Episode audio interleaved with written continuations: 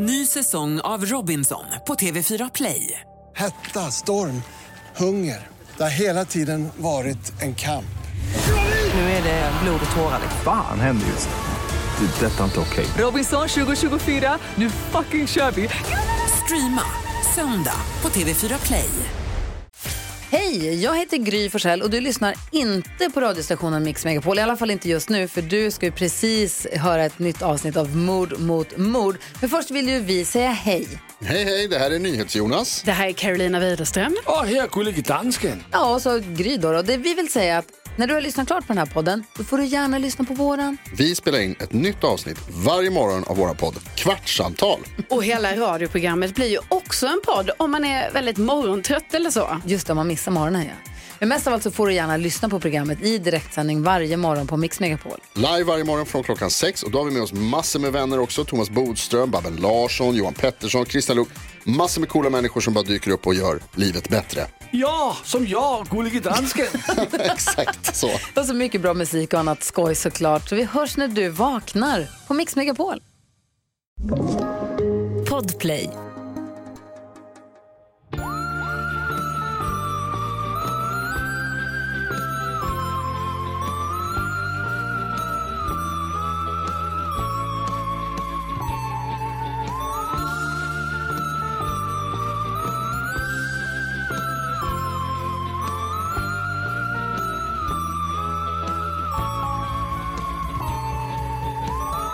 Hallå och välkomna till Mord mot mord, veckans avsnitt av din true crime podcast, Anna Sandell.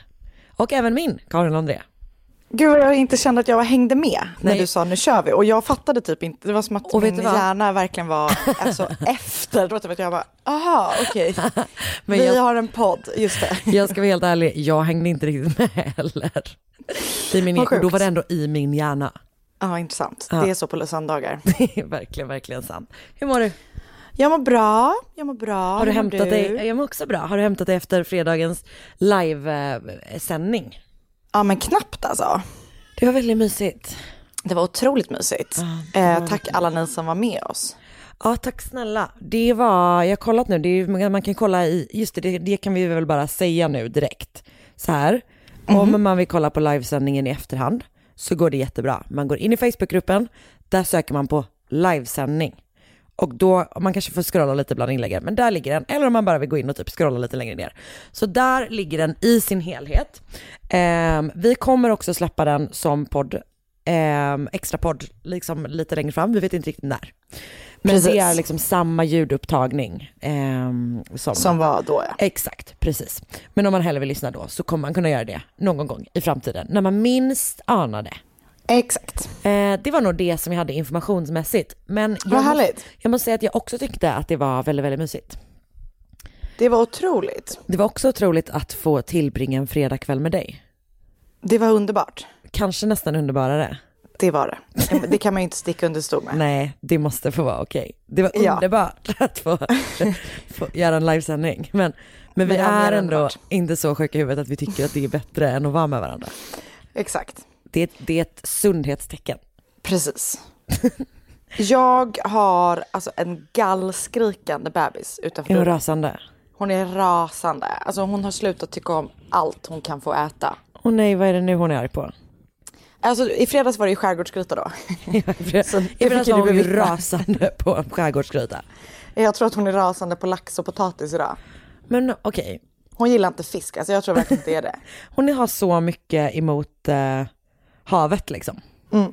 Hon är som sin mamma. Jag hatar, jag, eller jag hatar inte fisk. Jag gillar inte, jag äter hellre annat än fisk. Ja, det låter som att hon också gör. Ja. men, men, så det är i alla fall det som låter eh, i min ända av podden. Ja, det och eh, hennes pappa är och försöker ge henne lax och potatis helt enkelt. Precis. Men gillar Oskar lax och potatis? Eller fisk liksom? eh, har du träffat honom? Alltså det känns som att han gillar allt. Han gillar allt. Fan. Han vill, idag när vi skulle gå och handla så sa han, ska vi inte bara köpa torsk? Han vill göra torsk i spenat och ostsås, för det vara hans favoriträtt på dagis. Ursäkta? Och jag kan inte tänka mig något äckligare. Men du, kan- ni kan inte bygga er veckomeny eftersom, efter vad som var Oskars favoriträtt, inte i skolan utan på dagis. Nej, jag vet. Och vilket normalt dagisbarns favoriträtt är torsk, alltså på riktigt. I spenat och ostsås. Alltså det låter så äckligt, jag kan inte tänka mig något äckligare. Men ja, ja, det blir det inte i alla fall. Nej. Ikväll blir det tacos. För att han glömde bort att han är tillsammans med en kvinna som lever som ett barn på ett annat sätt. Som ett, du är med som ett normalt barn kan man säga. Exakt. Alltså- ge mig pizza, ge mig spagetti och köttfärssås, ge mig tacos och så är allting bra. Ibland känns det som att det enda vi pratar om är mat. Alltså- det är det. alltså- det är så underbart med mat. Ja, alltså jag, det är ju få saker som gör mig så glad. Jag har hittat på en ny sallad som jag bara vill äta hela tiden. Ja, berätta om den. Men det är liksom eh, typ sån här salmalax och sen så är det kanske typ så här machésallad och för att det vet, jo det vi började gilla för att, för att um, mitt favorit eh, pokeball ställe har det. Eh, Ja. Sojabönor, gurka, eh, typ någon slags skott, bön, skott typ. Eh, liksom citron, alltså en ganska syrlig, avokado och så här salmalax med bara liksom lite soja. Ska äta det idag för tredje gången den här veckan. Det lät jättegott. Det, var, det är verkligen väldigt, väldigt gott. Det lät Och väldigt gott. Det var också härligt för att Marcus kom hem och jag gav den till honom för första gången igår.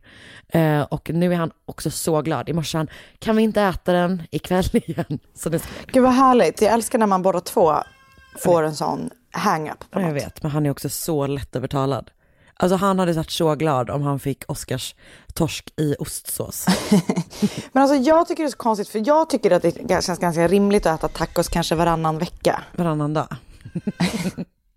Okej, men alltså vanlig liksom, vanlig tacos tacos. Ja, alltså sådana liksom fredagstacos. Fast man kanske vill äta det på en söndag. Det- Jag tycker om att äta det på en söndag. Det känns eh, så, som en varm kram på en söndag. Ja, det fattar jag. Men Oskar tycker kanske att det är lagom att äta varannan månad.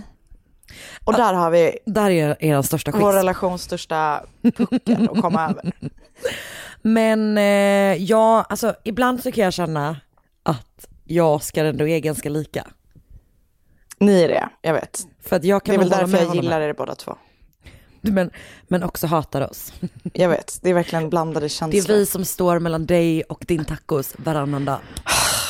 Ge mig det bara. Uppenbarligen gillar jag färs väldigt mycket. Det gör inte jag nämligen. Nej, jag gillar inte färsbiffar, jag vet inte. Okej, förvirrad. Du gillar liksom förvirrad. bara rö- färs rakt upp och ner. Ja, eller som Oskars mamma sa rätt. Blomkålshuvud med färs på. Alltså vä- vänta, du skulle vara så här blomkål med färstäcke. Alltså så jävla äckligt. Du vill ju begravas i färstäcke. Bädda in mig i blandfärs och grädda. Rakt in i ugn. Rakt in i ugn. Ah. Ja, nog om det. Nog om det. Join us next week för nästa, nästa avsnitt av den här Mat mot mat. jättekonstiga matdiskussionen som bara pågår och som det känns, alltså är så lågintensiv. Alltså det känns som att den bara rullar vecka för vecka. Ja, den är precis. Ja. Men den är, den är som, en, eh, som en hand att men, alltså, hålla. men om man tröttnar på det här, då vill man ju inte vara i våran gemensamma chatt. för det är den enda platsen Vad tycker på, du jag ska äta till middag? Det är liksom den enda platsen på jorden där vi pratar, har mer lågintensiv diskussion om mat än i våran podd. Ja. Är vår chatt. Nej, men alltså, jag har ju börjat kolla på Masterchef Australien se- senaste säsongen. Jag Det är glad mitt det. bästa program. Ja. Det finns ingenting som gör en så glad som Masterchef Australien. De Det är är, ju så bra. Där enas alltså, jag australiensarna, alltså där, australiensarna är de, det trevligaste folket. De är jag, så- jag, att de är så varma mot varandra. De är så bra på reality fina mot varandra. De är så bra på reality. Bäst. Och de är så duktiga på att laga mat. Ja, Jag vet, jag vet. Alltså det är otroligt. Och eh, så nu är jag ju väldigt mycket inne i matsvängen va. Vadå? Så det, där kommer-. Tacos. Precis. När jag söker till Masterchef Australien, då blir det en hederlig taco. Men typ ganska bra att åka till, smart åka till något annat land och göra liksom en, En svensk taco. ja exakt. Eller vilken, var helt vanlig svensk rätt som helst. Ja. För att det blir lite så spännande där. Ja, för de, precis. Den, en av de nya domarna, han vill jobba väldigt mycket med indigenous flavors. Mm. Och då kan man vara så här, this is a very Swedish indigenous. Nej, eh, det kan du inte säga om inte om tacos. Det kan du absolut Nej, inte säga. Det kan, det Och kan inte även säga. för att du inte är indigenous Swedish. Nej. Nej. Men han, alltså han, alltså han menar ju indigenous, alltså råvaror är ju det. Ja men exakt, men det är väl typ så här att de använder liksom eh, traditionella typ råvaror som typ aboriginer använder eller? Alltså nej, jag tolkar det mer som att de verkligen, alltså k- klassiska, alltså, sånt som, Australiensiska som bara finns i Australien. Äh, Aus, Okej, Australien. okej, okej. Ja, jag fattar. Alltså så- ja precis, inte så aborigin-mat utan eh, Ja, men okej, just det. Så att mer liksom, så, ja men då fattar jag. Mm. typ så här, de här bären finns bara i Australien. Den här Eller blandfarsen finns bara på ICA. Typ, This is Ica Näras bäst blandfärs. Jag ser fram emot när eh, eh, Sigrid om, vad ska vi säga, eh, 22 år joinar och rakt upp och ner lagar sin bästa skärgårdsgryta. Ja. den, den består av ingen, ingen lax, ingen potatis, utan torsk i ostsås. Fan. Hon får inte lära sig laga sån mat. Det är det ultimata sveket mot dig när hon, när hon tävlar i, i Masterchef Australia med Oscars favoriträtt från dagis.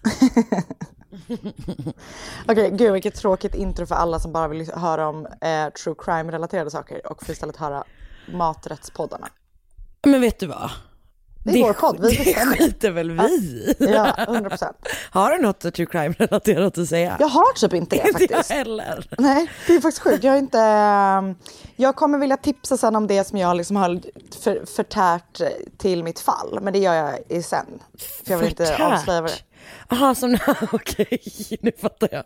Jag trodde du skulle tipsa mer om mat. När jag har läst på så har jag ätit. Nej, Nej alltså det jag har lyssnat, läst och eh, sett. Jag fattar. Eh, Jag kommer kanske nästa vecka, förhoppningsvis, kanske veckan efter, kanske om en månad, eh, tipsa om en bok som jag har beställt hem från Adlibris. Undrar om jag redan beställt, pratat om det här. Du vet våran favorit Mark Bowden? Som, som har skrivit The Case of the Vanishing Blonde, den longreaden. Just Också det, den longreaden om, Ja, ja. du vet det sjuka, vad är det, Las Vegas med fallet. Det är, båda de här två är ju hans samma Ja, ja, ja. ja. privatdetektiven. Eh, d- vi har ju gjort båda de här fallen och älskar ju båda de här texterna. Han har alltså släppt en eh, samlingsbok som heter Ja, The. Case of the Vanishing Blonde and Other True Crime Stories. Gud vad kul. Som jag har beställt hem. Eh, så jag tänker att jag ska läsa den och sen så kommer jag låna ut den till dig. Gud vad underbart. Det ser jag verkligen fram emot. Eller så kan jag kolla om den finns och, och lyssna på också. Ja, men jag läser ju också, men jag Det lyssnar vet jag. Det vet jag, men jag vet om att du alltid är på jakt efter en ny god lyssningsbok. Det Att stämmer. ta på dina oändliga promenader. Nej, men alltså jag sa till Oskar idag när jag var trött i benen när vi hade gått en jättelång promenad. Det känns som att det enda jag gör i mitt liv är att gå. Det är, Alltså jag är verkligen som den där gåtan, vad är det som går och går och aldrig kommer fram? Det är jag. det är rakt upp och ner du. Äntligen har vi svaret. Okej, men eh, nu ska vi åtminstone börja gå till den här podden. Ny säsong av Robinson på TV4 Play. Hetta, storm, hunger. Det har hela tiden varit en kamp. Nu är det blod och tårar. Fan händer just nu. Det. är Detta är inte okej. Robinson 2024, nu fucking kör vi! Streama söndag på TV4 Play. Ett poddtips från Podplay. I podden Något Kaiko garanterar östgötarna Brutti och jag, Davva, dig en stor dos skratt. Där följer jag pladask för köttätandet igen. Man är lite som en jävla vampyr. Man har fått lite blodsmak och då måste man ha mer. Udda spaningar, fängslande anekdoter och en och annan arg rant. Jag måste ha mitt kaffe på morgonen för annars är jag ingen trevlig människa. Då är du ingen trevlig människa, punkt. Något Kaiko, hör du på Podplay. Därför är gardinerna.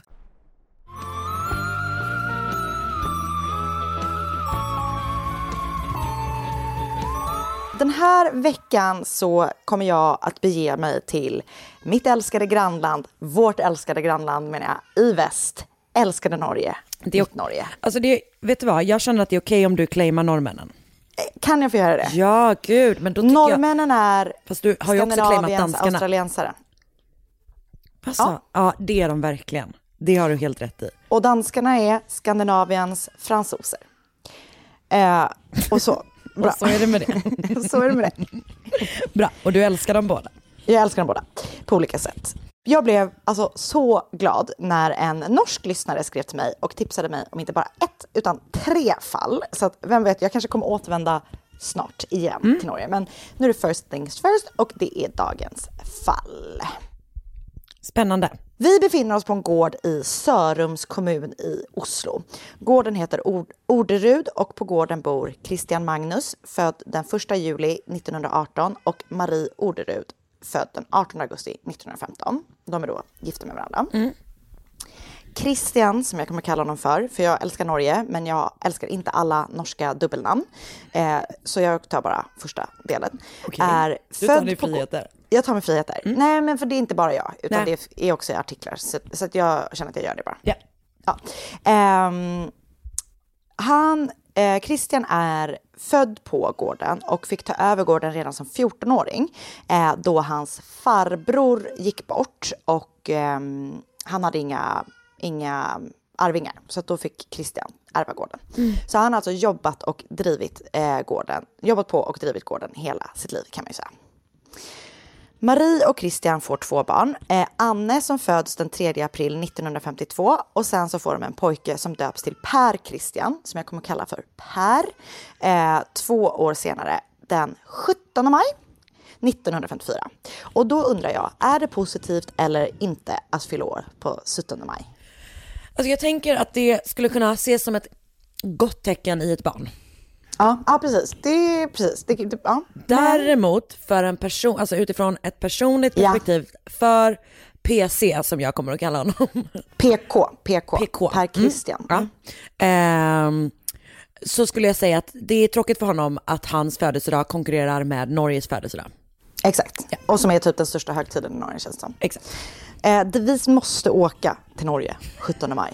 I år blir nog svårt. Men Nästa vet år. vad, jag kommer tycka att det är så pinsamt när du vill ha på dig typ sån dräkt och vifta med flaggor och sånt. Men varför det? Alla gör ju det.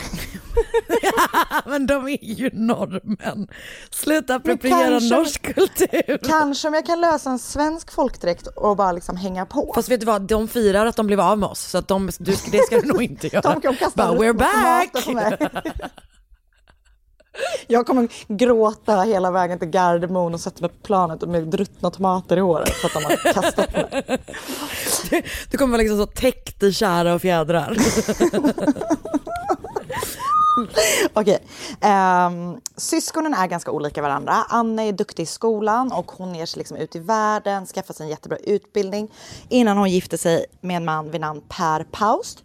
Han är diplomat. Eh, de träffas någonstans utomlands eh, som jag inte minns vad det var nu. Och, innan, eh, och sen så återvänder de så småningom tillbaka till Norge och Oslo eh, där Anne börjar jobba på försvarsdepartementet där hon typ är alltså PA till eh, olika försvarsministrar. Va, Eh, Personlig assistent. Ja, exakt. Eh, och hon kommer ha varit PA till totalt fem stycken eh, olika försvarsministrar i sitt yrkesliv. Eh, och Per fick arbeta på utrikesdepartementet som presstalesman. Framgångsrika personer. Alltså verkligen. De är så, och liksom aktiva i politiska världen då, som man förstår. Eh, eftersom de jobbar på departementet. Ehm, per, alltså det, det är då två Per i den här eh, berättelsen. Det är Per Paust som är då gift med Anne och så är det lillebrorsan Per. Okej, kan vi skilja dem åt på något sätt? Ja, men jag kanske ska kalla honom för Per Christian då, som är lillebror. Just det, bra. Eh, per Christian stannar då i Norge och efter att han har gått ur skolan så gör han lumpen där han gör flygtjänst i Bodö eh, och sen läser han till agronom och efter det så påbörjar han också eh, juridikstudier. Så han har ju också en väldigt gedigen utbildning. Han tar eh, examen i juridik men eh, landar ändå hemma på gården igen. Eh, typ redo att hjälpa sin pappa liksom och så här, gå i hans fotspår. Eh, 1993 så kommer en veterinärpraktikant till gården, Veronica. Hon är ung och hon och Per Christian kommer bra överens och snart utvecklas deras relation till kärlek. Och under sommaren 1994 så gifter de sig i Rådhuset i Oslo. Per Christian fortsätter ta hand om gården med sin pappa som då är lite till åren får man väl säga. Han är ju född 1918 och det här är då 1994 så han är Mm. väl 70 plus någonting. Och eh, så som jag förstår det så bor eh, pappa Christian och mamma Marie kvar i typ huvudhuset. Eh, och eh, så bor Veronica och Per Christian i ett annat hus några hundra meter bort på eh, gårdens mark. Liksom. Veronica beskrivs som att hon kanske inte direkt passar in på gården. Eh, en granne sa att hon hade typ så långa röda naglar och typ kanske inte var sugen på att meka med traktorer. Och vet, Men är lite inte hon så. veterinär? Jo, jag precis, det var precis min tanke också. Så jag skulle säga låter kanske lite fördomsfullt, inte så veterinärlikt, tycker jag. Nej, alltså jag har ju liksom varit med, eh, som en person som har haft hästar har jag ju Mm. varit med när veterinärer har liksom behövt ha riktigt långa handskar kan man säga. Ja. Nej men jag, och jag vet inte om det bara är typ att den här grannen, du vet så här. Ja. Ve- Veronica är ganska ung, alltså Per är typ 40 plus Ja. någonting när de träffas och hon är typ 21, 22. Jag tänker också att så här, det är ju möjligt att typ ha naglar som har, man har nagellack på och ändå jobba utomhus. Exakt, ja. Och jag tänker typ, tänk dig så här, du vet en granne som har upp, är uppväxt på landet och så kommer typ en, En snygg eh, ung tjej. kvinna. Ja. Mm. Det är inte jag som säger det här. Bra. Men eftersom Christian då är till åren och lider av både grön starr som gör att han ser dåligt och också så småningom insjuknar i tjocktarmscancer så har Veronica inte så mycket val utan liksom alla gör sitt på gården verkligen. Eh, Hon är då ganska mycket yngre än Per Christian. Hon är uppväxt i Ekeberg i Oslo eh, med en mamma, en adoptivpappa och två yngre systrar. Eh, det tvistar lite om uppväxten eh, och Veronica typ hävdar att hon haft en ganska kärv uppväxt, att du vet var så här, inget, ingen kärlek i hemmet, typ inte att de inte fick mat, men liksom att det inte var så här, föräldrarna gjorde inte middag och så här. Mm. Men hennes eh, yngre systrar håller då inte med om att så här var fallet. Mm. Ehm, så att det kort och gott så verkar det som att hon har en ganska vanlig uppväxt. Och den här adoptivpappan är då, så som jag tolkar det, att hennes mamma träffar en man som hon giftes med och får barn med. Och då adopterar han Veronica som är äldsta systern. Liksom. Just det. Mm. 1996 så är det något som ställer till med lite knas i familjen Orderud. Eh, när Christian ska gå igenom sina papper för gården, eh, du vet, alltså typ eh, deklarationen eller något sånt. Eh, så, så, och, och Per sköter de här papperna eftersom han driver gården, han har bäst koll på du vet, ekonomin, alla inköp, alla utgifter och sånt. Och Christian är ju den som driver gården, men Christian, nej, Per är Christian, men gud, du är så förvirrad, okej. Så här är det. Christian, pappa Christian ska gå igenom deklarationen för gården. De här papperna sköts av Per Christian eftersom han då har bäst koll på alla ekonomiska och liksom även drifts... Han har bäst koll egentligen, för det är ju han som sköter gården. Men pappa Christian äger ju fortfarande gården. Alltså så han måste ju vara... Per Christian fyller i alla papper, men Christian måste vara den som signar. Just det, just det, just det. Mm. Och när då Christian går igenom de här papperna så är det typ att han bara, okej, här är någonting konstigt, det här stämmer inte. För då är han inte längre, han står inte längre registrerad som ägare av gården, utan Oj. det gör Per Christian. Okej, det tänkte han han skulle slinka in där. Ja, lite så. För Christian så här påpekar det här och bara, hallå, vad är det som händer här? Och Per Christian hävdar då att hans pappa har skrivit på ehm, papper som alltså ehm, skriver över gården på Per Christian. Okej. Ehm, och som bakgrund till det så har vi det faktum att Christian alltid pratat om att Per Christian ska ta över gården eftersom han är den som arbetar där och som driver den och som har bäst koll på den, eller vad man ska säga. Men när det väl börjar bli tal om arvsskifte så har Christian backat lite på det. För att han är, har ju ändå två barn och han vill trots allt att Anne ska få en del av gården. Båda barnen borde ju vara arvingar till hemmet.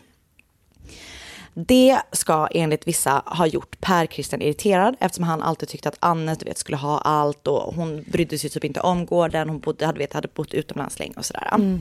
Och pappan har ska typ alltid ha varit så här, tyckt att hon var fantastisk och hyllat henne och hon har varit duktig och du vet allting. Men inte eh, gjort det med Christian, Per Christian på samma sätt. Det finns lite sån syskonrivalitet Precis. som pågår. Ja.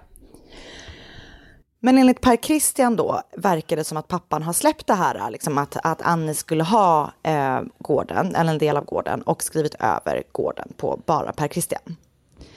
Christian och Marie däremot är helt säkra på att det här inte stämmer. Christian har inte skrivit på något papper. Okej. Så saken tas med till rätten. Eh, 1997 blir det rättegång kring det här och i rätten får Per rätt. Gården tillhör honom. Ja, rimligt ändå. Alltså Per Christian menar jag. Ja, sonen. Får gården. Ja. Okej, så rätten dömer att så här, nej det är rätt, din pappa har skrivit över. Ja. Jag antar att de typ kollar på signaturer och sånt. Kanske. Ja, precis. Okej, mm. intressant. Mm. Men det här accepterar inte Christian, pappa Christian. Och de överklagar den här domen. Och i nästa vända så kommer det ogiltigas, den här underteckningen eh, ogiltig förklaras. Mm. Och gården går tillbaka i Christians ägor. Ah, okej. Det ska senare visa sig att Christians signatur faktiskt var förfalskad. Hmm. Mm. Anne har hela tiden varit på sina föräldrars sida och när första domen ogiltiga förklaras och hennes föräldrar får rätt så skriver Anne ett testamente där Per Christian eller hans arvingar aldrig skulle, alltså inte får ärva henne om hon går bort. Okej. Mm. Och hela den här tvisten om gården har ju då såklart drivit en ganska ordentlig kil i familjen. Så från det att rättvisten inleddes så har Per Christian ingen kontakt med sin syster eller sina föräldrar trots att han och föräldrarna bara bor några hundra meter ifrån varandra. Du fattar ju hur stressad det här gör mig. Alltså bara det. rent på ett socialt plan. ja, ja, ja. Alltså det är typ det värsta man kan tänka sig, att bo grannar med någon som dessutom är ens mamma och pappa som man hatar. Ja, för att man har försökt ta deras gård. Eller för att man har fått deras gård beroende på vem, vems spår man går på då. Jajamän. Ja. Mm. Oh, panik. Så Per Christian och Veronica håller sig på sin kant. Och, eh, eller Veronicas familj är hemma hos dem ganska mycket. Eftersom att Veronicas ett år yngre Kri- syster Kristin har hamnat på glid. Hon är amfetaminmissbrukare och träffar så här ett gäng olika killar. Och hon hamnar alltid i trubbel och killarna hamnar alltid i trubbel. Och hon är, alltså om Veronica är liksom en duktig, präck, alltså förstår du vad jag menar, en duktig tjej Högpresterande typ är så här, typ ja, läser till veterinär och typ bor på den här gården så är Kristin något helt annat. Hon är typ så utvikningsmodell och du vet, eh, hon är inte lika wholesome kanske som, eh, som Veronica är. Och har då ett gäng stökiga killar varav eh, hon får barn med en av de här killarna. En son som heter David. Okej.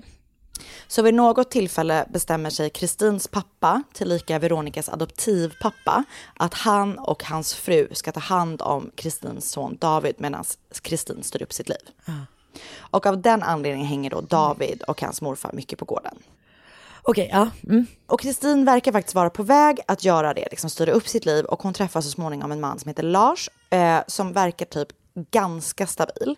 Han kommer från en bra familj som har typ en butik som familjebusiness. Han har typ en bra utbildning eh, och sådana där saker. Eh, men han har precis som Kristins tidigare killar och precis som Kristin själv eh, åkt fast hos polisen ett flertal gånger för olika småbrott och typ drogrelaterade brott. Men det verkar ändå som att det är här, på väg att ordna upp sig för Kristin. Tillbaka till gården. Gården är då fortfarande i pappa Christians ägor och eh, vid hans bortgång då, eh, Christians bortgång, ska den delas på Anne och Per. Christian. Jag är så förvirrad med de här namnen.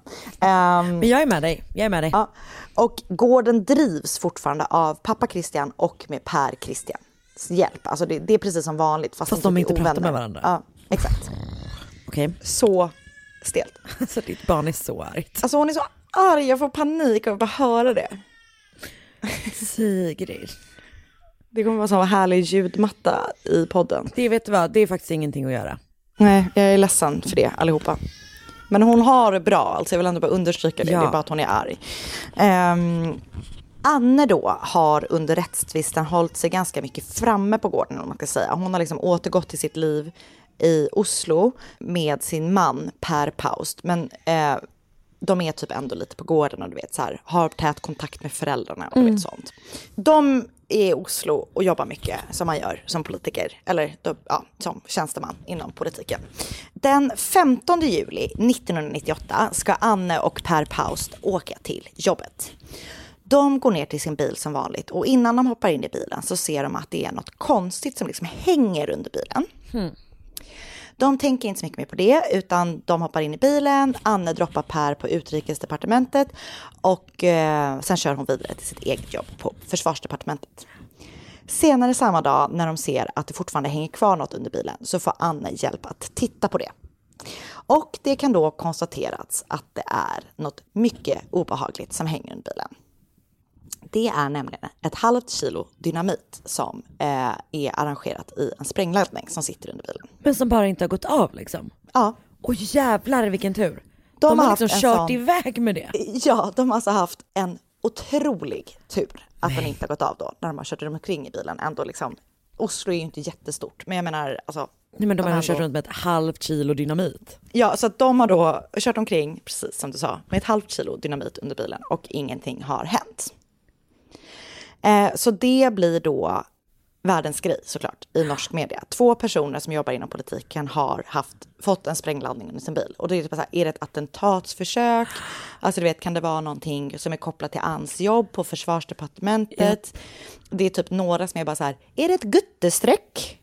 Eh, alltså, Jag, pojkstreck. eh, jag kommer tro på eh, alternativ, det sista alternativet. Ja, det är ett guttestreck. Sånt sjukt grovt guttestreck. alltså verkligen. Ehm, och Anna och Per är bara så här, nej men det är ett misstag. Alltså det är någon som typ har satt en sprängladdning under fel bil. Det är inte, det är inte vår. Eh, eller det är inte riktat mot oss. Vi känner oss inte rädda för det här. Vi, det, är, det är bara ett läskigt misstag som har hänt. Det var tur att det inte skedde något mer. Typ. Eh, Så det händer inte så mycket kring mer kring den här sprängladdningen. Men en knapp månad senare, den 12 augusti, så vaknar Per Paust upp tidigt en morgon i deras lägenhet i Skillebäck i Oslo. Han känner att det luktar bensin och när han tar sig upp för att kolla var lukten kommer ifrån eh, och öppnar dörren ut från lägenheten så ser han att utanför deras lägenhet så ligger det alltså en bensintank utvält och det är alltså jättemycket bensin som har runnit ut. Okej, vad är liksom trappuppgången? Ja, exakt. Okej, ja. Så polisen och brandkår till, och du vet, allting tillkallas och de lyckas se till att det inte blir typ en explosion eller stor brand i det här lägenhetshuset. Så nu blir då polisen jätte, du vet, concerned. Det är två attentatsförsök på en månad riktat mot samma personer. Och i samma veva kommer det också fram att ungefär ett år tidigare har Per och Ann Paust blivit överfallna och nedslagna utanför deras hem. Var det har de inte sagt innan? Nej. Okej. Gud, de, de Eh. har alldeles för liksom stort så här. Nej, Ja, nej, de har det är för- ingen fara. ja, väldigt hög tröskel för o, o, eh, rädsla. Själv hade Eller man ju oro. mjölkat det lite mer ändå. Ja. Då sätts eh, i alla fall personskydds in och Ann och Per Paust blir skickade till hemlig adress. Ehm, så paret har då personskydd eh, ganska länge, men polisen kommer inte fram till en lösning om vem som kan ha försökt döda Ann och Per Paust två gånger. Så i mars eh, 2000 måste det väl vara, va? Nej, eller 99, eh, avslutas deras personskydd. Och kort efter det så insjuknar Per Paust i cancer. Och det är ett väldigt aggressivt sjukdomsförlopp och i maj 1999 så avlider Per eh, i sviten av sin sjukdom. Väldigt sorgligt. Eh, så Ann blir då änka, typ 47 år gammal. Efter Pers begravning den 14 maj så följer Anne med sina föräldrar till gården i Orderud. Hon ska bo med dem ett tag och antar jag liksom processa sin förlust. Ehm, och några som inte har varit med på begravningen eller verkar bry sig särskilt mycket om att Per Paust har avlidit är och att Anne är tillbaka på gården är då Annes bror Per Christian och hans fru Veronica. Mm. De firar pingst på varsitt håll på gården och den 22 maj, en lördag, åker Veronica och Per Christian på en hundutställning med sina schäfrar i Näsbyn i Hallingsdal. Eh, något som de typ gör ganska ofta. Eh, och de ska också möta några vänner på den här eh, hundutställningen. Där. På söndagen eh, den 23 maj, alltså dagen efter, klockan tre befinner sig Per, och, per Christian och eh, Veronica på hundutställningen när Veronicas mobiltelefon ringer. Okej. Hon svarar och på andra sidan linjen är det polisen. Polisen berättar att hennes svärföräldrar Christian och Marie och hennes svägerska Ann har hittats mördade på gården. De har alla tre blivit skjutna. Christian är skjuten med två skott, Marie skjuten med fyra skott och Ann är skjuten med sex skott. Oj jävlar, okej. Veronica blir chockad. Hon faller ihop i något slags skrikgråt och får typ panik och Per Christian reagerar, alltså han är typ blir lamslagen av chock istället. Mm. Tidigare samma morgon, alltså de har hittats då, för tidigare samma morgon har Christians bror Hans Orderud åkt ut till gården. Jag vet inte om han har känt på sig att någonting är fel eller om han, de hade bestämt att de skulle ses liksom. Mm. Men ungefär 10-11 på förmiddagen så kommer han ut till gården och han har då hittat sin bror och sin svägerska ihjälskjutna i deras säng iklädda nattkläder och hans brorsdotter Ann hittar han ihjälskjuten i köket iklädd nattlinne. Han ringer då eh, till polisen som kommer dit och klockan halv fem senare samma dag kallar polisen till presskonferens. Eh, och där de går ut med redan då ett möjligt motiv för morden, nämligen den pågående oenigheten om lagfarten till gården. Gud vad sjukt att de eh, går ut med det så snabbt. Så snabbt ja. Eh, I samma veva så genomsöker polisen också de misstänktas egendom, alltså Per Christian och Veronicas hem. Ja. De hävdar såklart att de inte har någonting med morden att göra och de har inte hört eller sett något misstänkt innan de åkte till hundutställningen på förmiddagen den 22 maj. Eh, Christian, Marie och Anne kan konstateras att de har blivit mördade någon gång på alltså sennatten den 22. Så de åkte förmiddagen och de har dött på samma dag fast långt senare liksom? Nej, långt, förlåt. Så. Jaha, just innan, okej natten till eller vad man ska säga. Exakt, Mm, ja. så typ 05.00 typ, Just det, så eh, den 22 morgonen. och sen har de åkt klockan 11 eller något sånt den 22. Okej, och de bor bara några hundra meter ifrån varandra? Exakt. Mm, okej. 11 juni, alltså drygt tre veckor efter att Christian, Marie och Anna blivit mördade i sitt hem, görs ett första genombrott, eller vad man kan kalla det för. Polisen kallas till en stuga i Östmarka efter att grannar har hört några skott gå av. När de kommer till stugan så är det Veronicas lilla syster Kristin som är i den stugan. Och jag vet inte exakt hur det här liksom sker, men de, polisen blir liksom så här, okej, det här är- det är konstigt, du vet allting. Så att de på något, ja liksom, ja, de, skotten i skogen hör egentligen inte till det här, men eftersom polisen har träffat henne där så vill de typ så här undersöka henne lite närmare. säga. Så de åker till den lägenheten där hon och Lars har, alltså Lars, du vet hennes pojkvän Just som jag berättade om innan. Där de har bott tillsammans. Och i lägenheten hittar polisen i ett hål i väggen en pistol. Och under golvet hittar de ammunition. Eh, polisen låter såklart testa det här och då visar det sig att det inte är mordvapnet. Okej. Men de plockar ändå in eh, Lars och Kristin på förhör. För i och med då att Kristin och Lars båda har lite så sketchy bakgrund. Eh, ja, så tycker de lite så här, okej, vi, vi behöver titta lite på det här. Och de förhör då dem separat såklart och de börjar så småningom att prata. Och de hävdar båda två att Veronica och Per Christian har bett dem att skaffa fram vapen. Ett drygt år innan eh, mordet på Per Christians familj har skett. Så de menar, alltså deras historier är inte prick likadana. Men liksom summan av kardemumman är att eh, de menar att det varit väldigt infekterat mellan Christian och Marie och Per Christian och Veronica på grund av den här tvisten om gården. Ja, det känns som en, något man kan tänka sig. Ja, så att Kristin säger att julen 1998 har hon åkt och köpt två pistoler. Som hon sen har tagit med sig till gården Ja. och lämnat där.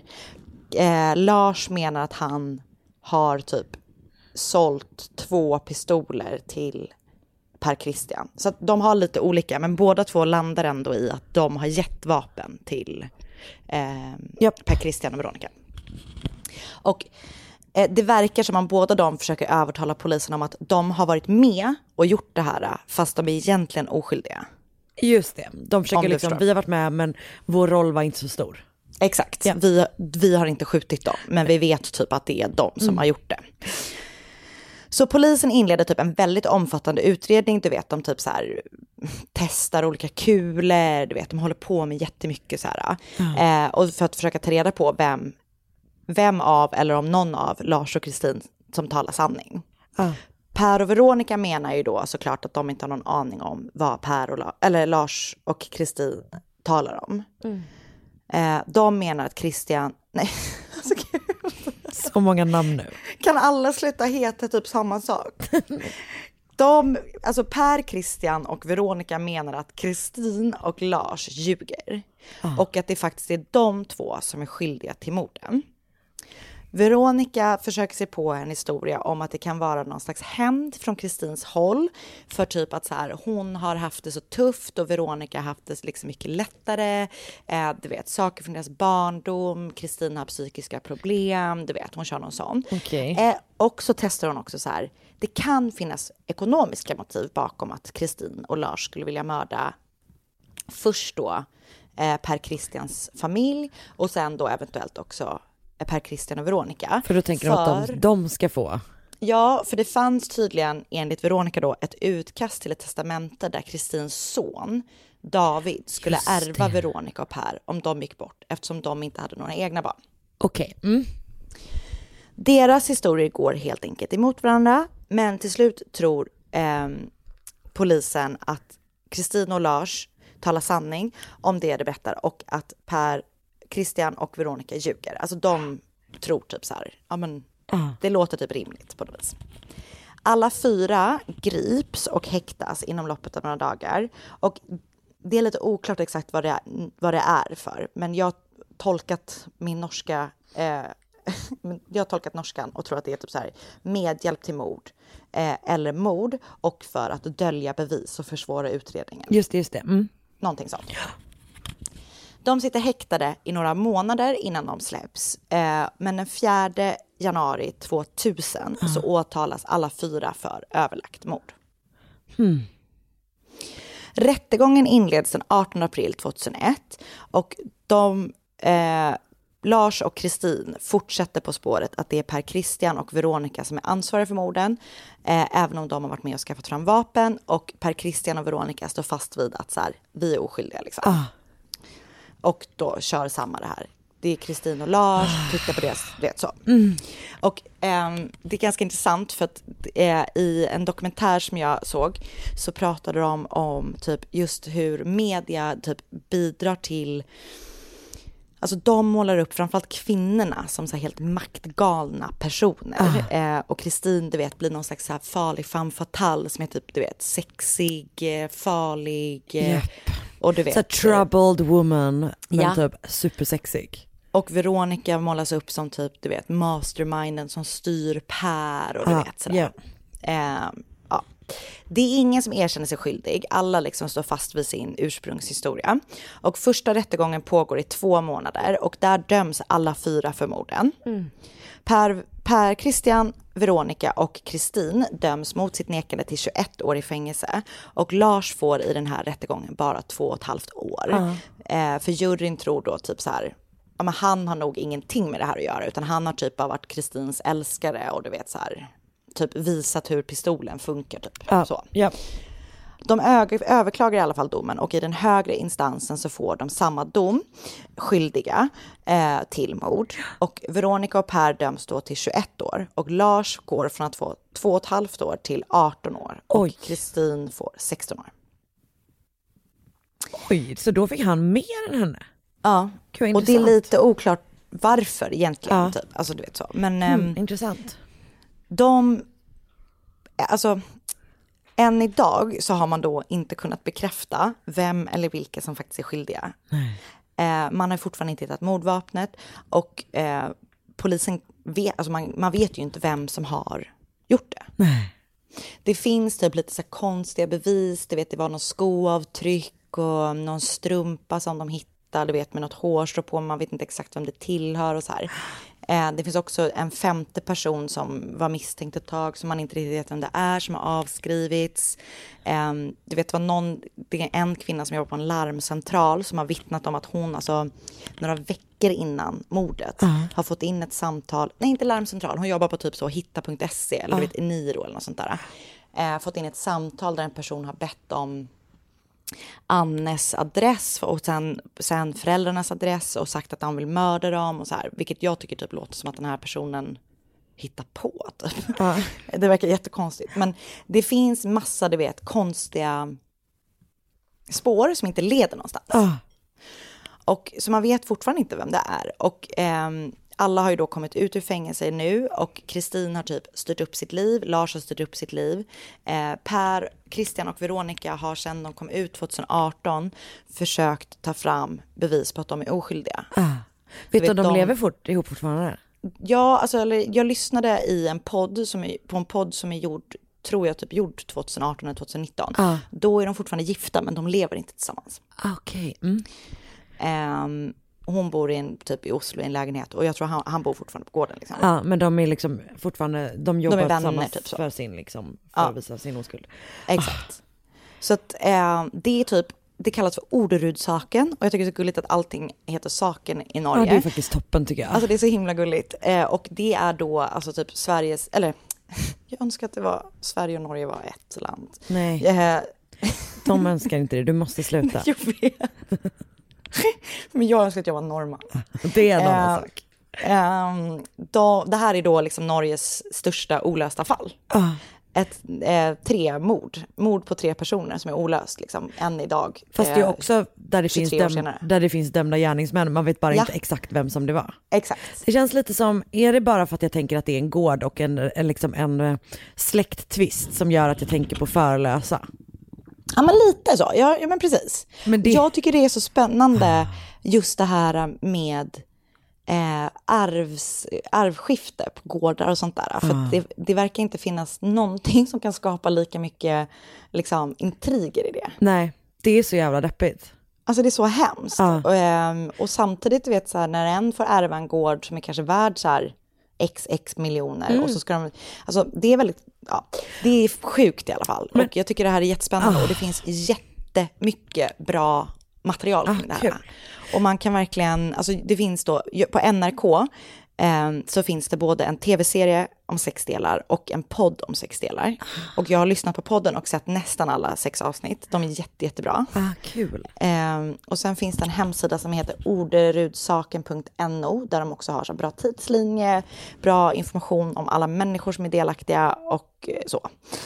Och sen har jag läst lite artiklar på um, dagbladet.no och eh, Wikipedia såklart. Det är väldigt intressant. Och det är ju verkligen som du säger, alltså det, it brings out the worst in people. Alltså det gör verkligen det. Alltså jag, ehm, när vi, jag var ju med och gjorde en, en podd som handlar om döden för Just en, en kund som vi har som heter Ignis som är en begravningsbyrå. Och då intervjuade vi bland annat den personen i Stockholm som medlar eh, liksom i just släktfejder efter döden. Och även du vet när folk har testamenten och sånt så kan det Nej, ändå nej, det blir alltid bli bråk. Alltså kaos och du vet, då tar ju folk, folk tar ju också med sig så gammal skit. Ja. Saker man har bråkat om hela livet liksom gör att man typ plötsligt bråkar om någonting som man egentligen kanske inte, eh, inte är li så om, viktigt typ. liksom. Eh, men att det blir såna jävla fighter. Det är så Men jag sorgligt. tycker att det är sorgligt också typ att även när det du vet, inte finns någonting att bråka om. Ja, ja, alltså ja, förstår du, det är liksom ingenting av värde. Så börjar folk ändå bråka för att det liksom just är någonting, alltså alla orättvis känslor dyker upp då. Ja, och just att göra en närståendes död till någonting. Nu var inte det här någon, liksom, de var inte ens döda, de levde ju eh, fram tills att de blev mördade. Eh, men just att göra en närståendes död till liksom ammunition typ. materiellt. Eller du ja, vet. det är så, ja. Det är det är ett sorgligt slut på ett mänskligt liv liksom. Ja, otroligt. Du, det där var jättespännande och jättesorgligt. Och eh, normen alltså. Men alltså, Inte bara, inte, Inte bara, bara- trevliga. inte bara gå glada på hytte. Kul att du också, Alltså jag vill verkligen vara norrman. Är det så fel? Alltså är det så fel? alltså du ser ganska norsk ut. Ja. Du ser sådär hälsosam ut. Tack. Men du är inte tillräckligt glad. Nej, jag har, jag har för mycket mörker i mig. Tyvärr. Verkligen. Du, tack snälla du. Tack. Ett poddtips från Podplay. I fallen jag aldrig glömmer djupdyker Hasse Aro i arbetet bakom några av Sveriges mest uppseendeväckande brottsutredningar. Går vi in med hemlig telefonavlyssning och, och då upplever vi att vi får en total förändring av hans beteende. Vad är det som händer nu? Vem är det som läcker? Och så säger han att jag är kriminell, jag har varit kriminell i hela mitt liv men att mörda ett barn, där går min gräns. Nya säsongen av Fallen jag aldrig glömmer på Podplay.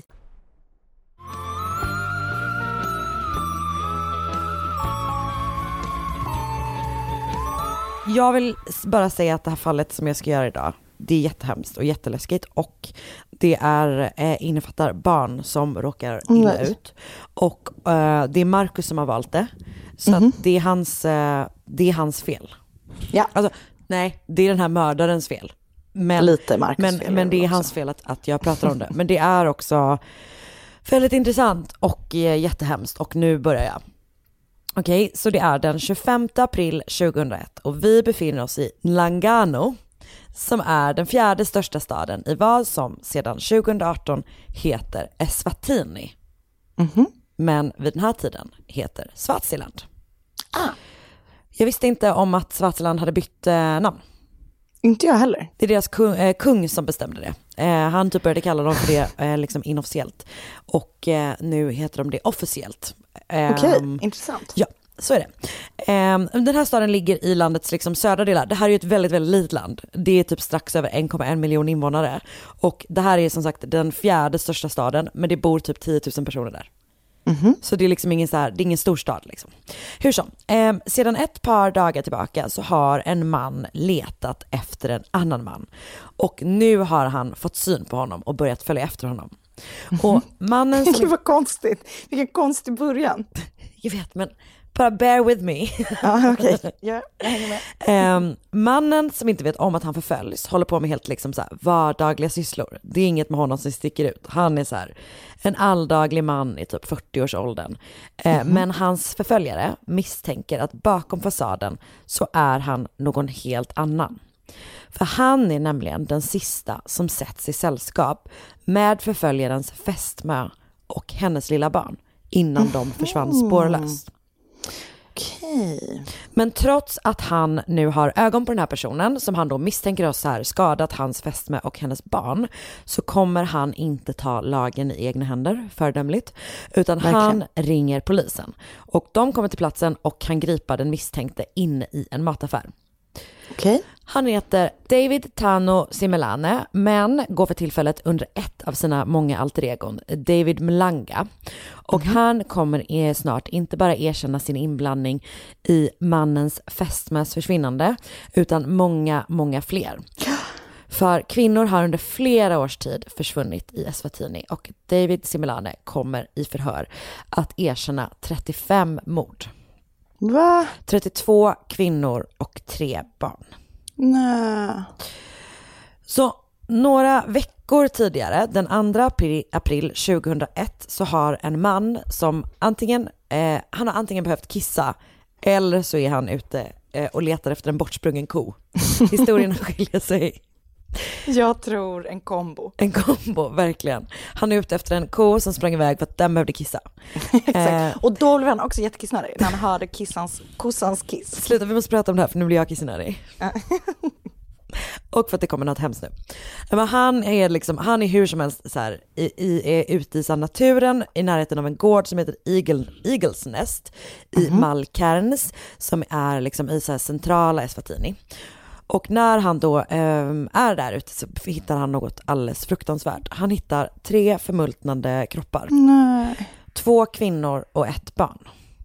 Och eh, det kommer visa sig att den här, en av kvinnorna och barnet är just den här mannens fästmö och eh, hennes, Men usch. hennes barn. Ja, inte han som hittade. Nej, nej, nej, utan han Nej, som, han, han som han som ledde Ja, till liksom gripandet. Alltså jag känner redan att jag är riktigt otydlig. Eh, så det är bra att du eh, får mig att eh, clear things up. Du är inte otydlig, jag är trög. Kanske en kombination. Hörru du! Hörru, nu blir du arg. Ehm, och det här blir liksom början för polisen på det här fallet. Eh, För snart hittas då fler och fler kroppar i och runt samma område. I två, liksom runt så här, två orter som heter Malkerns och Manzini. Och framförallt så hittar man då kroppar i eh, Usuto-skogen. Usuto är en, en flod, men det här är liksom en jättestor odlad skog. Eller jättestor med, med Eswatini mått mätt. Det täcker typ 4% av landet. Och när man den 10 april har hittat kroppar eller rester av kroppar som tyder på att det finns åtminstone 11 offer så sätter man igång en riktigt stor utredning. Man har påbörjat den innan men då liksom så här kallar man in 200 poliser som verkligen så här finkammar den här, det här skogsområdet. Och de hittar ytterligare 13 offer. Och då öppnar man typ en tipslinje och blir liksom fullkomligt nedringda av människor vars närstående har försvunnit de senaste åren. Så vid den här tiden, i slutet av 90-talet och början av 2000-talet, så är arbetslösheten i eh, Eswatini på 30 procent. Oj. Så den är jätte, jättehög. Och många män åker till Sydafrika och typ jobbar i så här gruvor och så. Eh, men medan kvinnorna ofta stannar kvar hemma och kanske försöker hitta en anställning som så ger pengar eh, liksom med kortare framförhållning, eller vad man ska Ja. säga. Eh, och som vi hör om, om och om igen i den här podden och eh, förhoppningsvis i samhället i övrigt, så leder ju liksom desperata ekonomiska situationer till att man blir mer risktagande för att man behöver bli mer risktagande för att man Mm. behöver liksom pengar för att typ överleva. Och det gör ju att man blir mer utsatt för folk som är as. Och tyvärr så stämmer det här också i det här fallet då. För det visar sig att massor av kvinnor har försvunnit just när de har letat efter jobb. Och jag har inte namn på alla och det är också så att man kommer till slut bara kunna så slutgiltigt identifiera tre personer eh, med typ, eh, för att det, det är kroppar som har legat så länge. Så att man kommer Mhm. kunna eh, liksom, eh, identifiera många fler om man ser till att man typ kollar på deras eh, vad de har på sig och du vet liksom Ja, så här tillhörigheter. Men, men just den slutgiltiga identifikationen kommer man bara kunna ha, eh, göra med tre stycken kroppar. Eh, men, men här kommer liksom historien om några av de här som, som, som försvinner och som man är väldigt, väldigt säker på, eh, eller som är en del eh, av åtalet mot den här personen sen. Mm. Okej, så 25-åriga Nelsive Ndisnissa försvinner i december 99 och eh, Sifive Goodness Ginincha, eh, hon är bara 17 år gammal, hon försvinner i september 2000. Och i mitten av mars 2001, så bara liksom så här veckor innan man börjar hitta de här kropparna i den här skogen, så Mm. ska 26 år gamla Samantha Kagasi Ngobese söka jobb på högsta domstolen i Eswatini eftersom hon har en juristexamen från University of Swaziland. Men på busstationen i Manzini träffar hon en man som erbjuder henne ett jobb på ett företag som jobbar med, som sysslar med kemikalier av något slag. Mhm. Ehm, ett jobb som betalar riktigt, riktigt bra. 4 000 emalangeni som är valutan, strax Mm. under 500 dollar i månaden.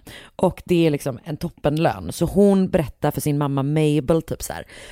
Jag har fått ett jobberbjudande typ, alltså hon är hur glad som helst. Men gud liksom. vad hemskt, usch. Och sen försvinner hon då. Och ungefär samtidigt försvinner också Fikile Motsa som är 37 år gammal och lärare och hennes ett år gamla dotter Lindo Kule. Sluta. Eh, och de anmäls då saknade av Fikiles man eh, och även barnets pappa som heter Simon och de bor inte tillsammans på vardagarna. Så den 10 mars har de eh, bråkat, vilket det ger mig Det är alltid så jävla ångest sorgligt. när, Ja, usch.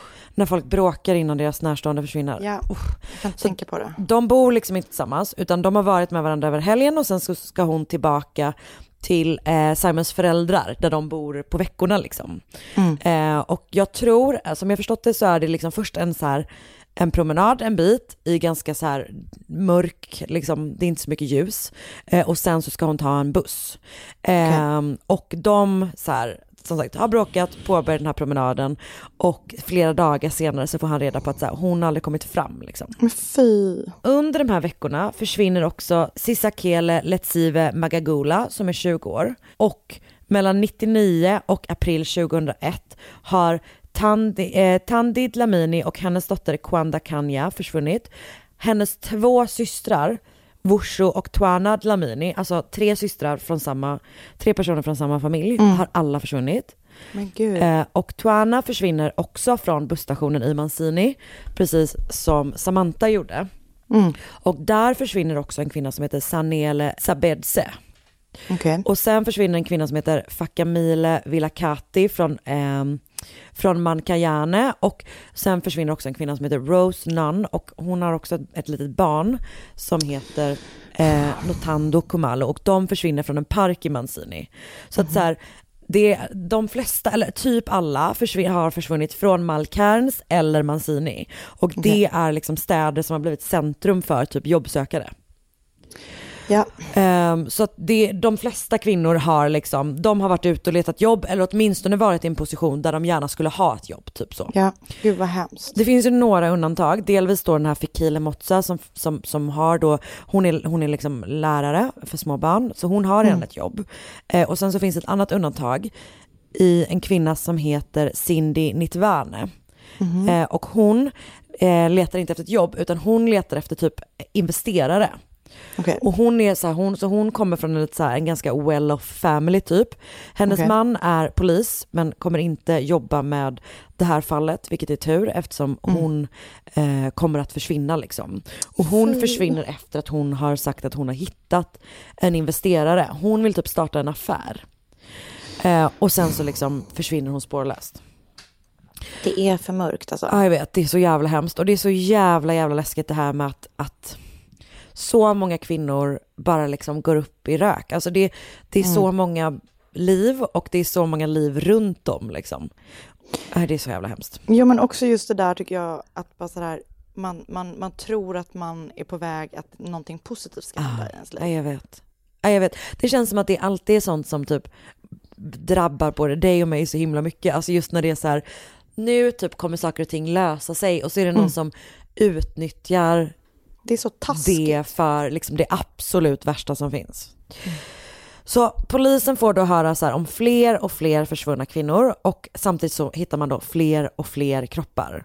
Och Mm. man tar in hjälp från sydafrikanska polisen eh, och även du vet så här experter inom rättspsykiatri och typ DNA och så här för att den man har liksom inte den här kompetensen i landet vilket Nej. är förståeligt nog. Och samtidigt så blir ju då svazierna förstås allt räddare. Alltså det är liksom ett, ett litet land. Tänk dig då att man, man har hittat liksom så här över 20 kvinnor och barn. Nej det är stört. Och eh, man tyr sig så till religion och till tradition för liksom svar och till för tröst.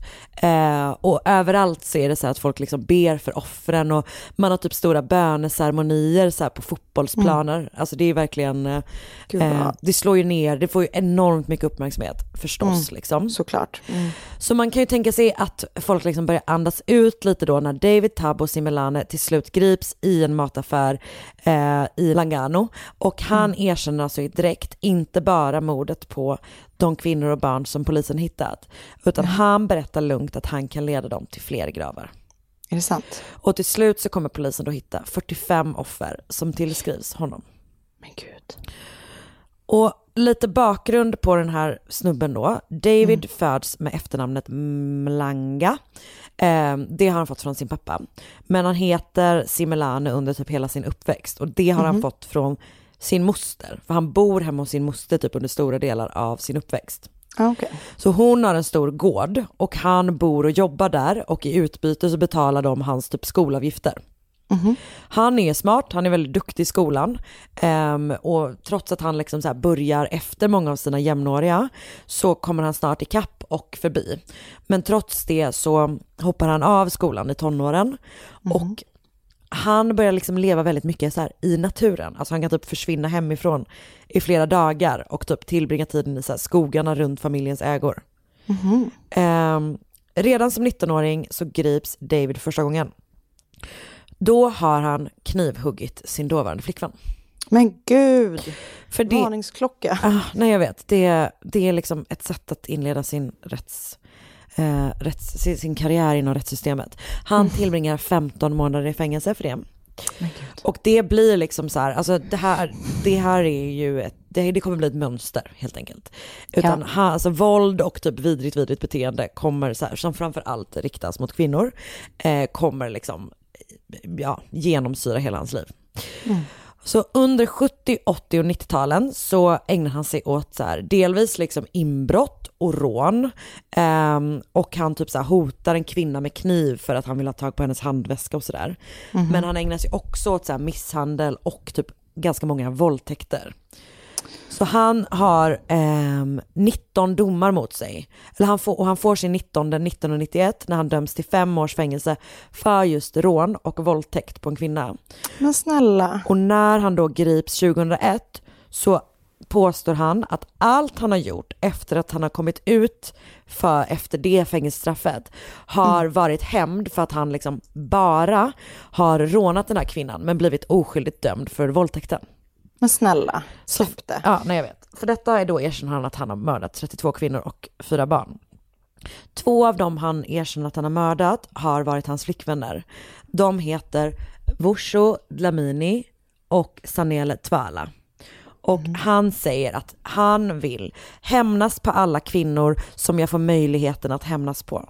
Nej. Och han berättar då, eller han bekräftar liksom den här teorin om att så här, jag har erbjudit kvinnor jobb för att kunna få, alltså ha tillgänglighet till att mörda dem. Så säger man inte, vad heter det? För att, Eh, tillgång, eh, möjligheten möjlighet. att mörda dem. Gud. Och jag bara, visst trodde jag hade ordet. Tillgång. Men jag tyckte det var bra. Det var också bra. Ehm, David, Moving on. Mm. han kommer, det här tycker jag det är väldigt speciellt. Han kallas väldigt mycket sitt förnamn i pressen. I. Det brukar ju, eh, jag, när jag läste någon sån mediekurs, Ja. det brukar ju annars bara vara kvinnor som beskrivs med förnamn. Exakt, att män får ofta heta för efternamn och kvinnor får alltid bara heta Ja. förnamn. Ja. Nej men jag har aldrig varit med om det med en, en mördare ändå. Nej, Så det blir alla- väldigt så mänskligt. Alltså alla liksom så rubriker är typ så här David arrested typ. Gud vad sjukt. Ja, ehm, men och jag undrar om det är för att han har ganska många olika alter egon typ. Så först så heter han då David Mlanga i, i eh, rätten innan man byter till typ David Simelanes här. Men hur som helst, ehm, man knyter honom då till sina offer, delvis genom hans egna erkännanden, eh, men också då att han kunde leda, har kunnat leda polisen till gravar, till att han ofta varit den sista som har setts med offren. Eh, och även typ att man så här, hittar ägodelar från offer i hans lägenhet. Så det finns ju liksom, det finns saker att gå på. Men trots det så drar åtalet ut extremt mycket på tiden. Eh, rättegången inleds 2004 och kommer inte avslutas förrän 2011. Och han åtalas då för 35 mord, men det går ner till 34 mord när man inser att ett offer har varit med på listan två gånger. Eh, och anhöriga får liksom så identifiera sina närstående med hjälp av typ kläder och tillhörigheter och sådär. Eh, Eftersom förruttnelsen så ofta är så långt gången liksom. Och många av offren har strypts, vissa har utsatts för sexuellt våld och vissa har styckats och typ att så här, kroppsdelar saknas och sådär. Och det här just med kroppsdelarna leder till en hel del spekulationer ehm, för att så här, alltså bland liksom folket. För att man eh, börjar misstänka att David kan ha Alltså kan ha haft ett annat syfte än liksom hämnd eller vad vi väl som ju typ är någon slags lustmord. Där man tror att han kan ha mördat för att få tillgång till eh, kroppsdelar som han sålt liksom till människor som vill eh, ägna sig åt olika ceremonier. Nej. För det här är då under en period, period där eh, alltså hiv är, härjar i landet på ett fruktansvärt sätt. Eh, jag läste någonstans att det liksom så här, vid den här tiden var det typ den värsta aids-epidemin som något, något enskilt land hade typ drabbats av liksom. Eh, och folk har ju panik. Alltså, jag tänker att den sjukdomen också verkligen var så här, Ja, alltså den är- paralyserande. Ja, exakt. Och just det här att, att den känns så jävla genomond. Alltså den känns ju nästan övernaturlig Ja. i, sitt, liksom, i hur den tar sig uttryck. Typ. Nej, ja. Ehm, så att därför har man väl liksom så här en viss typ av typ religiösa, traditionella i grunden naturmedicinska ritualer blivit allt större. Alltså folk letar väl typ efter en spirituell mening och typ bot på någonting som är sådär fruktansvärt som inte liksom Ja. går att ta på typ ens. Och ehm, man tror då att det, är så här, det finns en viss typ av så här typ witchcraft medicine eh, kultur som då, där man liksom så här eh, påstår att man behöver kroppsdelar för vissa Mhm. typer av ritualer. Typ. Jag tänker att så här, det här kanske hänger ihop med att du vet, det är nästan omöjligt också att, att föreställa sig det, eller det, det är ju det som typ gör en intresserad av den här typen av fall, att det är ju omöjligt typ för en att föreställa sig att en person mördar på det här sättet för att han bara vill det.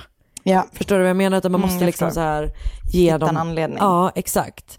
Ehm, men det finns också andra saker som gör att de funderar på om David inte haft kontakter in high places. Alltså Mhm. antingen jordiska sådana eller övernaturliga.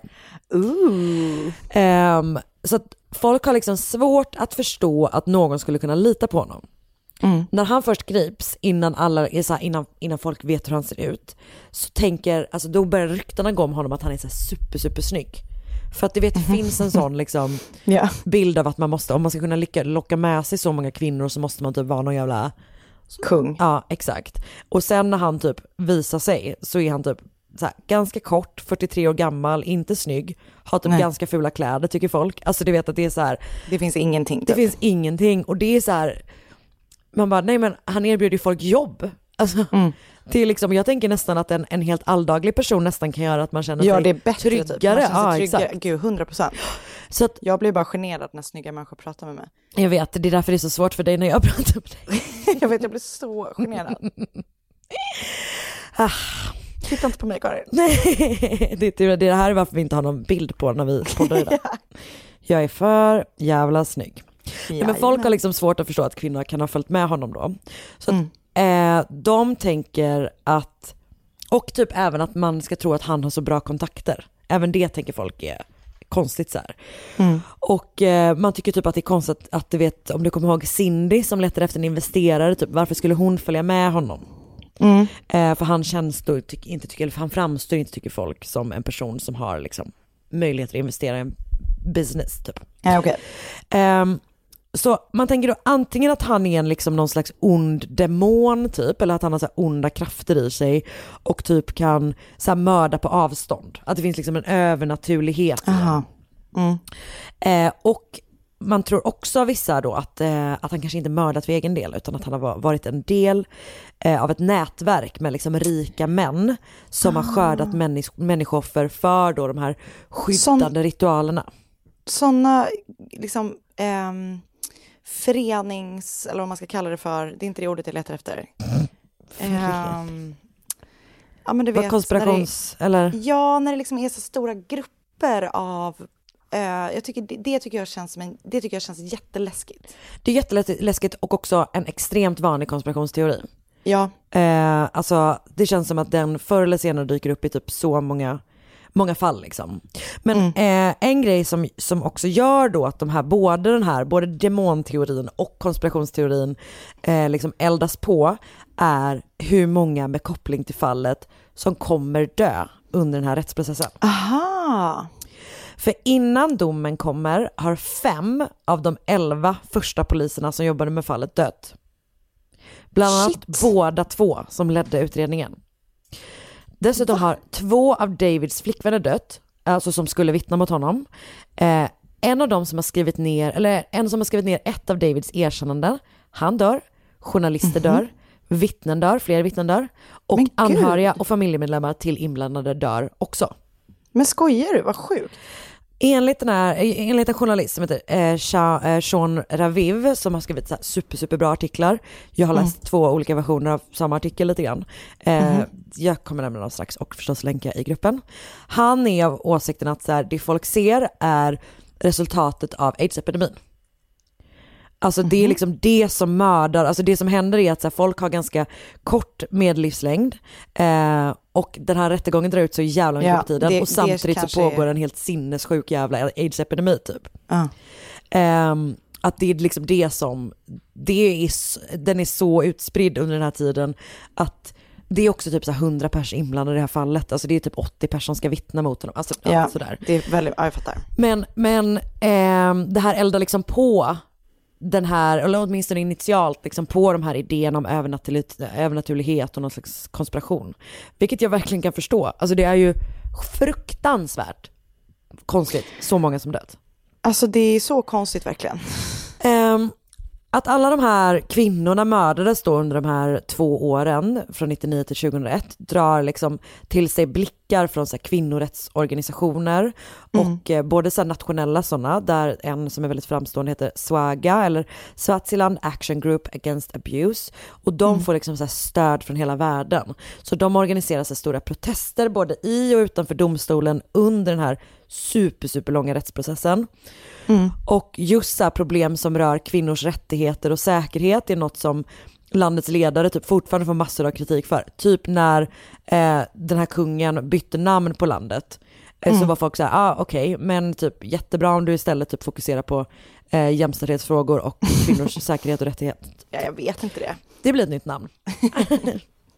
Ehm, Allting handlar ju om branding va? det är verkligen, verkligen sant. Eh, men jag tycker också att Eswatini låter, det är ett, det är ett vackert namn. Absolut, Tycker jag. jättefint. Ja. Men jag tycker också att det är viktigt att kvinnor eh, överlever. Jag tycker det är bättre. En liten åsikt. Ja. Eh, vi, du och jag är ju ganska politiska på så sätt. Vi är ju det. Och vi sticker ut hakan lite på det sättet. Verkligen. Kommer du ihåg en gång när du sa jag funderar på att handla lite mindre kläder nästa år och vi blev utskällda för att, eh, för att vi var sådana galna miljökämpar. och det var någon som bara, jag tycker att det är tråkigt att, att ni blandar in politik i allting. Man bara, va? Anna har Eh, okej. shoppingberoende. Det var inte bara det. Nej. Ehm, ja. Nej men så att när domen väl kommer så intervjuas en kvinna som heter Sibyl Mancini Henwood. Hon leder då eh, Swaga. Hon intervjuas utanför domstolen och hon säger Women all over the world have been shedding tears with us, calling for justice to take its course. Even women who were not here today were present in spirit. Mm. För det kommer då till slut en dom, mars 2011, alltså tio år efter att han grips. Alltså shit. Ja, jag vet, det är verkligen alldeles för jävla lång tid för att det ska vara okej. Mm. Ehm, men då döms han i alla fall till döden för 28 av de 34 mord han anklagats för. Domaren Vänta, avslut- 28? Sa du det? 28 av 34, alltså Ja. så han har anklagats för 34 och de eh, rätten anser att man kan binda 28. Eh, men man har hittat rester av 45 kroppar. Eh, och domaren avslutar rättsprocessen genom att säga Mr Similane or Malanga, you shall hang by your neck till you die. Oj. Men i Eswatini så utförs inga avrättningar utan kungens godkännande. På, samma sak gäller benådningar. Så att David Tabo Similane sitter där han sitter i väntan på not word från kung eh, Mswati den tredje. Mhm. Eh, jag har då läst som sagt eh, Sean Raviv, två olika versioner av den här artikeln som han har skrivit. Den ena i Sam Magazine och den andra på med Medium. Och jag länkar till båda, de är jätte, jättebra. Och den på Medium är jätte, jättelång och typ, har, det är han som har så intervjuat alla anhöriga, det är, hans, det är väldigt mycket hans förtjänst att det finns så många namn på offer och sådär. Eh, Mm. eh, sammanfattade liksom. Och typ deras identiteter. Ehm, sen har jag läst Time of Swazilands artikelsamling om fallet. Ett gäng artiklar på Murderpedia, bland annat en utförlig och bra av en journalist som heter Sibonginosi Mamba på Observer Swaziland samt ett gäng olika Wikipedia-sidor. Så det var det. Wow. Vilken eh, hemsk story. Ja, jag vet. Det är jätte, jättehemskt. Det är verkligen fruktansvärt sorgligt. Är du arg på Marcus? Lite måste jag säga, Jag men jag är ju mest arg på honom. David. Ja, vilket jävla as alltså. Vilket jävla Också det as. här, alltså just det här folk som är, det där, det, man hör ju ändå om det lite grann då och då. Alltså folk som är såhär, nej men mitt motiv är att jag vill hämnas på kvinnor för att typ, jag tycker att en kvinna har gjort något dumt mot mig. det är det Man bara, dummaste som finns. Nu, du, du, you're not saying what you think you're saying typ. Nej. Det är liksom inte, det här är ingen, det är ingen ursäkt. Det är liksom inte, Det är vidrigt. du kan inte straffa hela kvinnligheten för att du känner dig, är sur för att typ ingen ville dansa tryckare med dig. Nej, för det har vi alla fått genomgå och just suck it up man. Verkligen, verkligen så. Ehm, Man får lära sig dansa ensamtryckare. vad sa du? Man får lära sig dansa ensamtryckare så här. Det är det sorgligaste jag någonsin hört. Ja. Eller ska man bara låta bli att dansa? Ja. Sitt kvar i ditt hörn. Det med. Mm. Ehm, tack för att ni har lyssnat. Tack! Eh, Det var underbart som vanligt. och vi hörs ju nästa vecka. Som alltid. Som alltid. Och Facebookgrupp Mord mot mord Nästa podcast. vecka är din födelsedagsvecka. Men gud, Ja, den här, nej, nej, Det- gud, det är din födelsedag! Grattis det är min födelsedag idag! Hurra! Sjung för Karin! Kul att jag visade att det var min födelsedagsdag. Gud att vi inte kom på det i början. Ja, idag, gratta Karin allihopa. Det är Karins stora dag idag. Ah, stora dagen då jag fyller 30 33. Tre år. Det är så, så vuxet. Jag har inte ens hunnit liksom börja, eh, alltså jag har ju ingen åldersnoja men jag har inte hunnit, det känns inte som jag har hunnit vara 32. Alltså jag känner inte att jag har hunnit vara färdig eh, 28-åring. Nej men på riktigt. Jag, alltså, jag är i mitt huvud fortfarande 28. Ja, men du är 28 i mitt huvud med. Tack, det värmde. Mm, alltid Njut av att vara och 28 alltid år. norsk. Norsk fräsch. Djupt norsk och djupt ung. Ja, tack. Okej, eh, det var väl det. Det var det. Tack för den här veckan hörni. Hej hej! Hej! Ett poddtips från Podplay. I fallen jag aldrig glömmer djupdyker Hasse Aro i arbetet bakom några av Sveriges mest uppseendeväckande brottsutredningar.